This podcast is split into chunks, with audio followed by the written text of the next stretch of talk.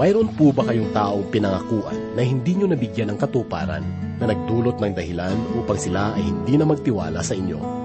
May mga taong nangangako sa salita lamang. Ayon sa mga matatanda, sila ay ang mga uri ng tao na malakas mangusap, ngunit kulang naman sa pagsasabuhay. Mga taong kung tawagin ay mabubulaklak ang bibig. Pangako ng pangako, ngunit hindi naman tumutupad sa kanilang sinasabi. May isang mangangalakal na nagsabi ng mahalagang bagay na dapat nating tandaan. Ayon sa kanya, pag ikaw ay nagbitiw ng salita, dapat mo itong tuparin sa oras ng iyong pinag-usapan.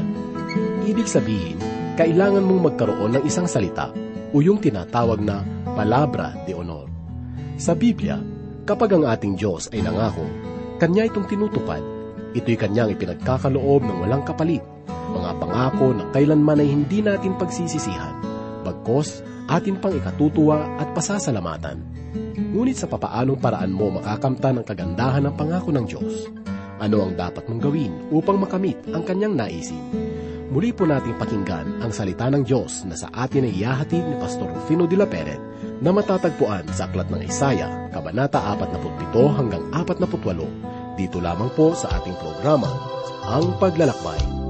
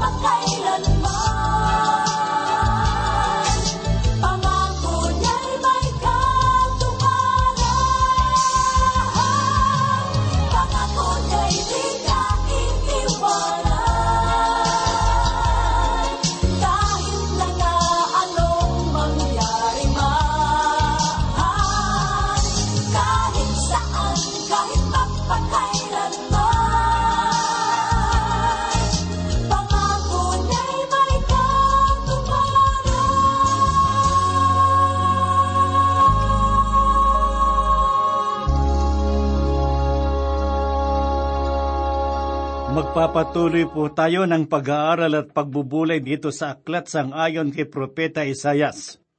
Ang mga kabanata na ating pag-aaralan ngayon ay ang ikaapat na po at pito at apat na po at walong kabanata. Ito ang ikatlong pagkakataon na sa aklat na ito ay makikita natin ang pagbagsak ng bansang Babilonia. Meron ding mungkahi ng pagbagsak ng Babilonia sa ikapat na anim na kabanata sapagkat ipapataw ng Diyos ang kanyang hatol sa mga Diyos-Diyosan, basahin po natin ngayon ang ikalimamput-anim na kabanata ng Isayas sa unat ikalawang talata na ganito po ang sinasabi. Si Bel ay nagpatira pa, si Nibu ay yumukod, ang kanilang mga Diyos-Diyosan ay pasan ng mga baka at mga hayop. Ang mga bagay na ito na inyong daladala ay mabigat na pasan, sa pagod, sila yumuyukod, sila nagpapatira pang magkakasama. Hindi nila may liligtas ang pasan, kundi sila may patungo sa pagkabihag. Kamangha-mangha ang panahon ay binibigay sa paksang ito, sapagkat sa katunayan, ang Babylonia noon ay isa lamang maliit at mahinang kaharian. Halos isang siglo pa ang lumipas bago ito naging malakas na bansa. Umiiral ng kahariang ito mula pa noong panahon ng Tori ni Babel at naimpluhensyahan niya ng relihiyon ang sanlibutan. Ang Babylonia ang nagpasimula at ina ng lahat ng mga pagsamba sa mga Diyos-Diyosan. Sa aklat ng mga propesiya sa lumang tipan ay maraming ipinahayag tungkol sa paglalasing at pagsamba sa mga Diyos-Diyosan. Ito ang dalawang bagay na magbibigay daan sa pagbagsak ng isang bansa. Meron itong espiritual na kahulugan sa ating buhay ngayon at walang kaalaman sa nakalipas na Babilonya. Ang Babilonya ay nasa ilalim na ng mga guho ngayon na wala na ang kalwalhatian nito. Natabunan na ng mga alikabok sa paglipas ng mga panahon. Basahin po naman natin ang ipinahayag ni Propeta Isayas sa ika-67 kabanata ng Isaya, unang talata na ganito po ang kanyang sinabi. Ikaw ay bumaba at umupo sa alabok, o anak na dalagang birhin ng Babilonya. Maupo ko sa lupa na walang trono, o anak na babae ng mga kaldiyo, sapagkat hindi ka natatawaging maselan at mahinhin. Iniutos ng Diyos sa bansang Babilonya ang tulad sa iniutos sa isang aso at ito ay ang pagiging masunurin. Ganoon ang pamamaraan ng pagsasabi ng Diyos sa malakas na Babilonya, sapagkat ito ay kanyang ibabagsak. Ganon din ang naging pamamaraan ng Panginoong Heso Kristo. Noong sansalain niya ang bagyo sa dagat ng Galilea, noong kanyang sawayin ang alon at hangin, ay tuwiran niyang sinabi na kayo ay sumunod. Ganoon rin ang pananaw na nasusulat dito sa aklat ng Isayas. Tinawag ang Babilonya na isang birhin sapagkat hindi pa siya nabibihag ng kahit na sinong bansa. Ang Babilonya ay bago pa lamang nagkakaroon ng kapangyarihan, bagamat ito ay matagal nang umiiral mula kay Nimrod sa ikasampung kabanata ng Heneses at sa Babel, kung saan itinayo ang isang tore na tinawag nilang tore ni Babel sa ikalabing isang kabanata sa aklat ng Heneses. Basahin po natin sa ikasampung kabanata ng Heneses mula sa ikawalong talata hanggang sampo na ganito po ang sinasabi. Naging anak ni Ko si Nimrod na siyang nagsimulang maging makapangyarihan sa lupa. Siya'y makapangyarihang mga ngaso sa harap ng Panginoon, kaya't karaniwang sinasabi, gaya ni Nimrod na makapangyarihang mga ngaso sa harapan ng Panginoon, at ang simula ng kanyang kaharian ay ang Babel, ang Erik, ang Akad, ang Kalni sa lupain ng Sinar. Ganito naman po ang ipinahayag sa kalabing isang kabanata ng Heneses, talatang anim hanggang siyam. At sinabi ng Panginoon, Tignan ninyo, sila ay isang bayan at may isang wika, at ito'y pasimula pa lamang ng kanilang gagawin, at ngayoy walang makapipigil sa naunang kanilang binabalak gawin. Hali kayo, tayo'y bumaba at ating guluhin ang kanilang wika upang hindi nila maunawaan ang pananalita ng bawat isa. Kaya't ikinalat sila ng Panginoon mula roon sa ibabaw ng buong lupa. Huminto sila sa pagtatayo ng lunsod, kaya't ang ipinangalan dito ay Babel, sapagkat doon ay ginulo ng Panginoon ang wika ng buong lupa, at mula roon ay ikinalat sila ng Panginoon sa ibabaw ng buong lupa. Ngayon ay dumako naman po tayo sa ikalawang talata na sinabi ni Isayas, ikaw ay kumuha ng gilingang bato at gumiling ka ng harina. Mag-alis ka ng iyong belo, maghubad ka ng balabal. Ilitaw mo ang iyong binti, tumawid ka sa mga ilog. Ipinapahayag sa talatang ito ang hindi mailarawang kahihiyan na hahantungan ng Babilonya. Maling pagtrato ang ginawa ng Babilonya sa Israel, kaya't dumating ang panahon na siya ay ibinagsak. Ang paghuhubad ay ginagawa na ngayon ng mga makasanglibutan. Pinagkakatuan ng mga kalalakihan ang paksang ito na tulad ng isang bagong laruan. Ngunit pinabababa naman ito ang kalagayang moral ng sangkatauhan. Hindi isang aksidente na dinamitan ng Diyos ang sangkatauhan, sapagkat ang taong nais maglakad ng walang saplot, marahil taong may sira sa pag-iisip sapagkat ang paghuhubad ay bahagi ng kahihiyan ng Babilonya. Ipinahayag ni Isaya sa ikatlong talata ang ganito, Ang iyong kahubaran ay malalantad, ang iyong kahihiyan ay makikita, ako'y maghihiganti at wala akong ililigtas na tao. Tunghaya naman po natin ang pagliligtas ng Diyos sa Israel mula sa kamay ng Babylonia. Pakinggan po natin ang ipinahayag ni Propeta Isayas sa ikaanim na talata. Ako'y nagalit sa aking bayan, ang aking mana ay aking dinungisan. Ibinigay ko sila sa iyong mga kamay. Hindi mo sila pinagkaitan ng kaawaan, sa mga matatanda ay pinabigat mong lubha ang iyong pasan. Nilinaw ng Diyos sa mga taga-Babylonia na kaya nabihag ang Israel ay sapagkat pinahintulutan niya itong mangyari at hindi sa dahilang mas malakas ang bansang Babylonia.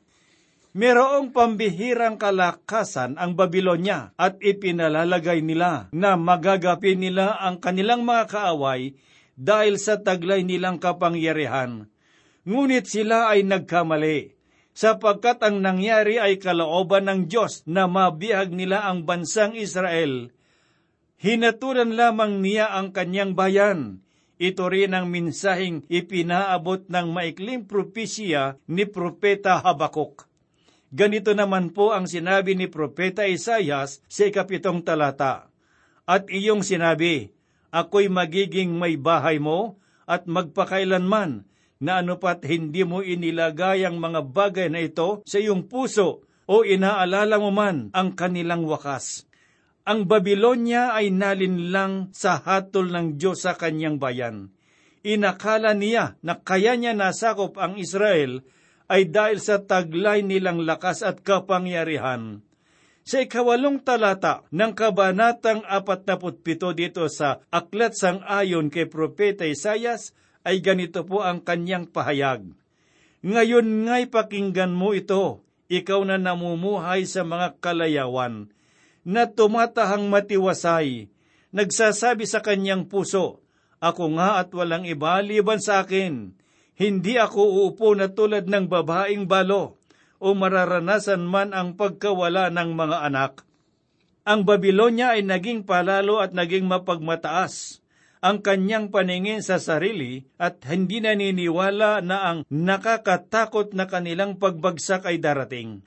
Ang hari ng Babylonia si Nebuchadnezzar ay tumanaw sa malawak at dakilang lupain ng Babylonia at sinabi niya sa kanyang sarili, Ito ang dakilang Babylonia na aking itinayo. Hindi niya kinilala ang dakilang kapangyarihan ng Diyos. Tulad niya ang isang lalaking baka na pinakawalan ng Diyos sa bukid upang kumain ng damo, at marahil taglay niya ang amnesia o sakit ng pagkalimot sa mga bagay na nangyari.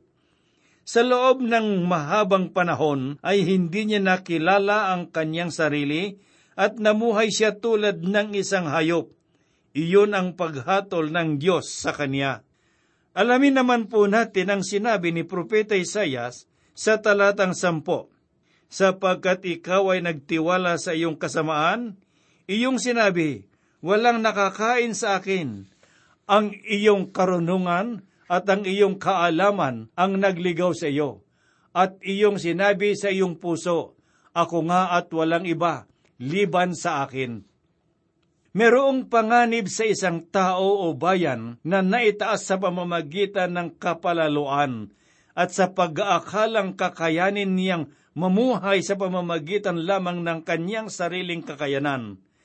Tayo ngayon ay namumuhay sa isang bayan kung saan ang isang tao ay nagiging mayaman, hindi sa pamamaraan ng pagkakawanggawa o pagbibigay ng tulong sa sangkatauhan, kundi sa pamamagitan ng pagpapalakad ng isang hanap buhay o industriya na siya namang nagpapababa sa kalagayan ng tao salip na ito ay luminang sa kanilang katauhan.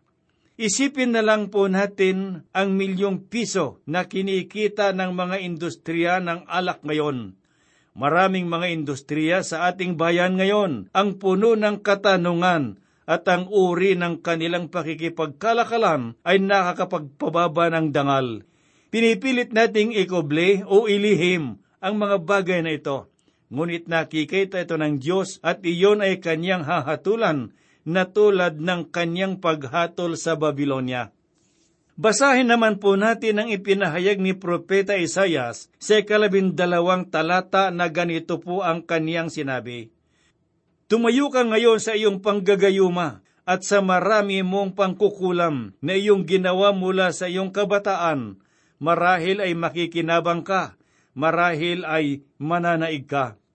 May panguuyam na hinimok ng Diyos sa bansang Israel na manindigan sa kanyang mga gawain na pangkukulam na kanyang pinagtiwalaan at siya ring nagpahamak sa kanya. May kahulugan ang pagtatanong ng Diyos. Kung inaakala mong ikaw ay napakadakila, bakit hindi ka magtiwala rito upang ikaw ay maalis niya sa kapahamakan? Basahin po natin ang ikalabing tatlong talata na ganito po ang sinabi. Ikaw ay pagod na sa dinami-dami ng iyong mga payo. Patayon sila at iligtas ka. Sila na nanghuhula sa pamamagitan ng langit, na nagmamasid sa mga bituin, na nanguhula sa pamamagitan ng buwan, kung anong mangyayari sa iyo. Ang bansang Babylonia ay ipinakilala na isang bayan ng kalituhan umiiral ang bayang ito taglay ang pangalan na Babylonia, na ang ibig sabihin ay kalituhan. At ang kalituhan ito ngayon ang umiiral sa kanila. Ang bansang Babylonia ay umasa ng lubusan sa lakas ng kanilang pakikipagkalakalan, ngunit may nangyari sa bayang iyon. Ito ay unti-unting namatay na ang pinagmulan ay hindi sa labas kundi mismo sa loob niya. Ngayon ay namumuhay tayo sa panahon na umaasang lubusan na lalakas ang ekonomiya o ng pamumuhay, ngunit meron pa ring bagay na mali sa atin at ayaw harapin. Ang problema natin ay nasa aspeto ng moralidad. Bilang isang bansa ay lumayo tayo sa tunay na buhay na Diyos. Ang sinaunang bayan ng Babylonia na sa unang tingin ay parang walang kaugnayan sa atin ay merong minsahing nais iparating sa atin. Ang mga labi ng guhong bato ng Babylonia ay sumisigaw ng may pagtangis at babala para sa atin. Ngayon naman ay lumipat po tayo ng ating pag-aaral at pagbubulay sa ikaapat na walong kabanata ng Isayas. Ang dulot ng Mesyas ay kapayapaan, ngunit ang mga umaaway sa kanya ay hindi makakasumpong ng kapayapaan ang pagsamba sa mga Diyos-Diyosan ay bahagi ng pagtuligsa sa mga Diyos-Diyosan. Kung inyong mapapansin, ang bahaging ito ay tumatalakay sa malaking bahagi ng pagtuligsa sa mga Diyos-Diyosan. Ang pagsamba sa mga Diyos-Diyosan ay nagsisilbing daan tungo sa Babylonia. Ang Diyos sa aklat na ito ay mag-isang naglalakbay patungo sa daan ng Kalbaryo. Simulan po natin ang pagbubulay sa kabanatang ito at basahin po natin ang unang talata na ganito po ang pahayag ni Propeta Isayas. Pakinggan mo ito, o sambahayan ni Jacob, na tinatawag sa pangalan ng Israel at lumabas mula sa balakang ng Huda, na sumumpa sa pangalan ng Panginoon at nagpahayag sa Diyos ng Israel ngunit hindi sa katotohanan o sa katuwiran man. May mga tao na nagsasabing ang Huda at Israel ay magkaiba. Pinabubulaanan ng Diyos ang ganoong pag-iisip at paniniwala sa talatang ito. Huwag nating subukan na palitan ang pangalan na ibinigay ng Diyos sa kanila. Ang buong sambahayan ng Israel ang tinutukoy rito at sila ay nagmula sa piniling lipi mula kay Abraham, Isaac at Jacob.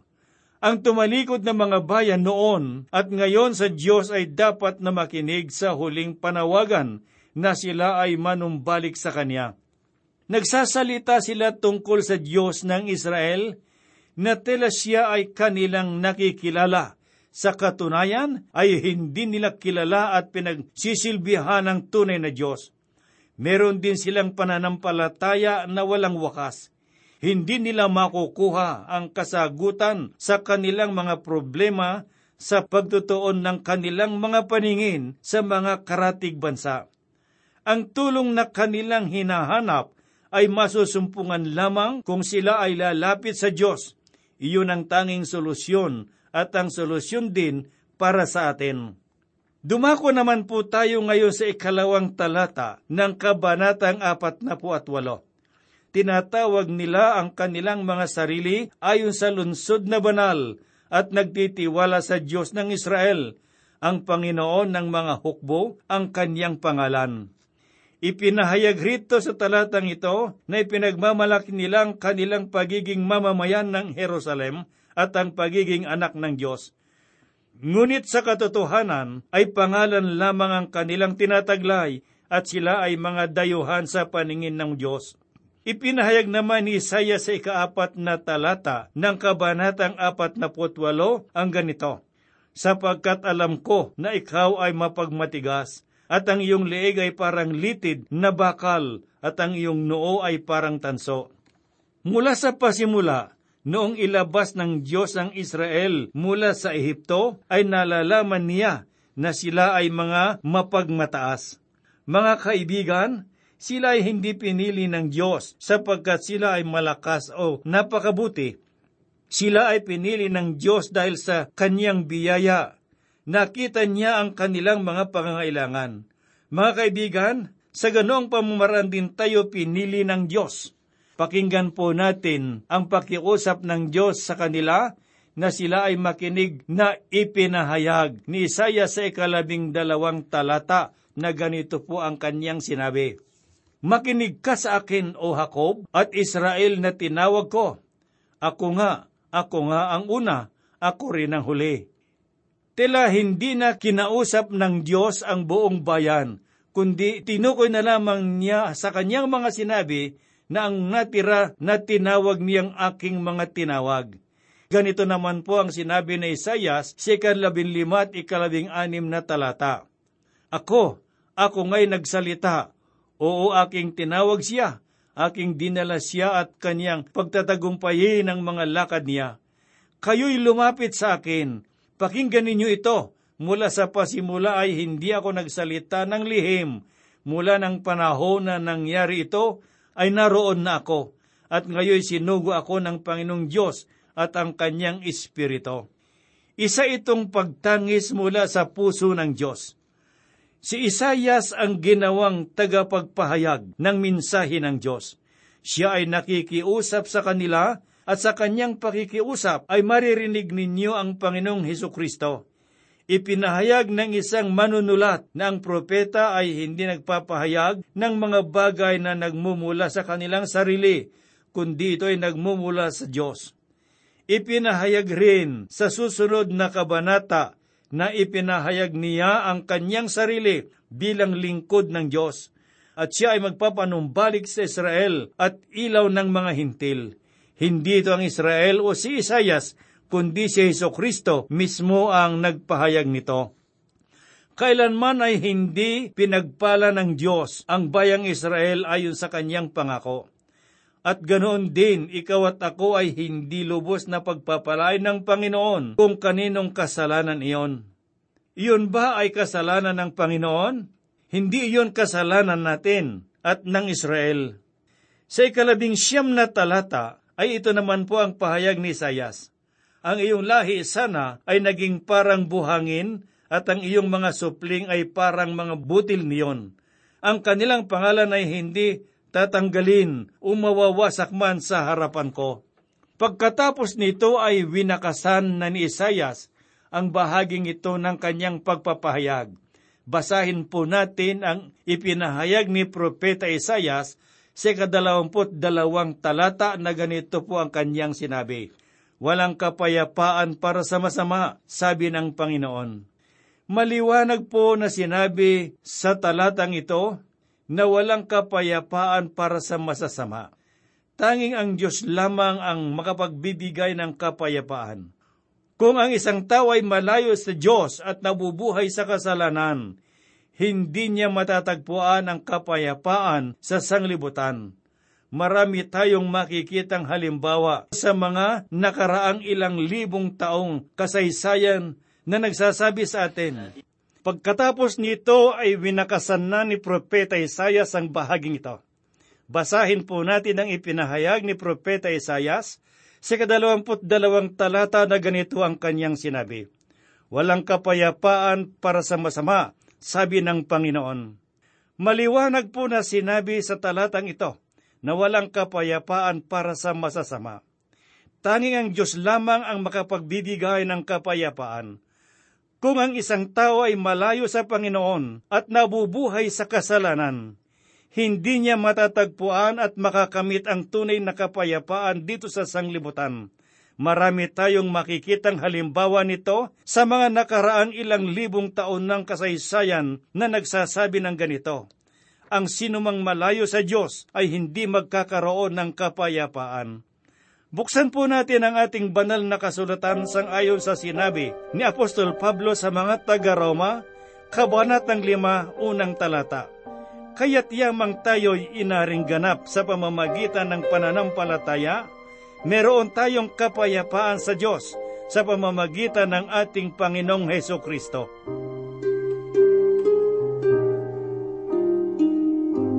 Tayo po ay manalangin. Maibigin at mapagpalang Ama, Diyos naming makapangyarihan, kami po sa oras na ito'y dumudulog sa iyo. Taglay namin ang pagpupuri at pagpapasalamat sapagkat kami patuloy mong ginagabayan sa aming mga pag-aaral at pagbubulay ng iyong mga salita. At sa mga kapatid at mga kaibigang nakikinig ng iyong mga salita sa tabi o harapan ng kanilang mga radyo sa oras na ito, sa anumang kanilang kalagay at pangangailangan, dalangin po namin sa iyong pangalan, abutin mo po sila sang ayon sa kanilang kalagayan. Tugunan mo ang kanilang mga pangangailangan. Gayon din, Panginoon Diyos, ang aming bansa sa mga panahong ito na nagkakaroon ng hindi mabuting pagkakaunawaan. Itinataas po namin sa iyong pangalan. Ikaw, Panginoon Diyos, ang mangusap sa bawat isang nasa pamahalaan mula sa pinakamababa hanggang sa pinakamataas na namamahala ng aming bansa. Kami po'y umaasa na ang lahat ng ito iyong tutugunin sang ayon sa iyong kalooban sapagkat hinihiling po namin ang lahat sa banal mong pangalan. Amen. Naway manahan sa ating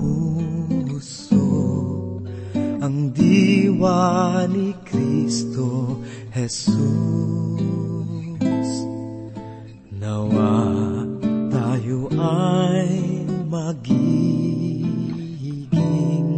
matatag sa ating pag-ibig upang ating maunawaan dakila niyang pagmamahal sa bawat araw ng buhay sarili natin maugat sa pag-ibig ng Panginoon.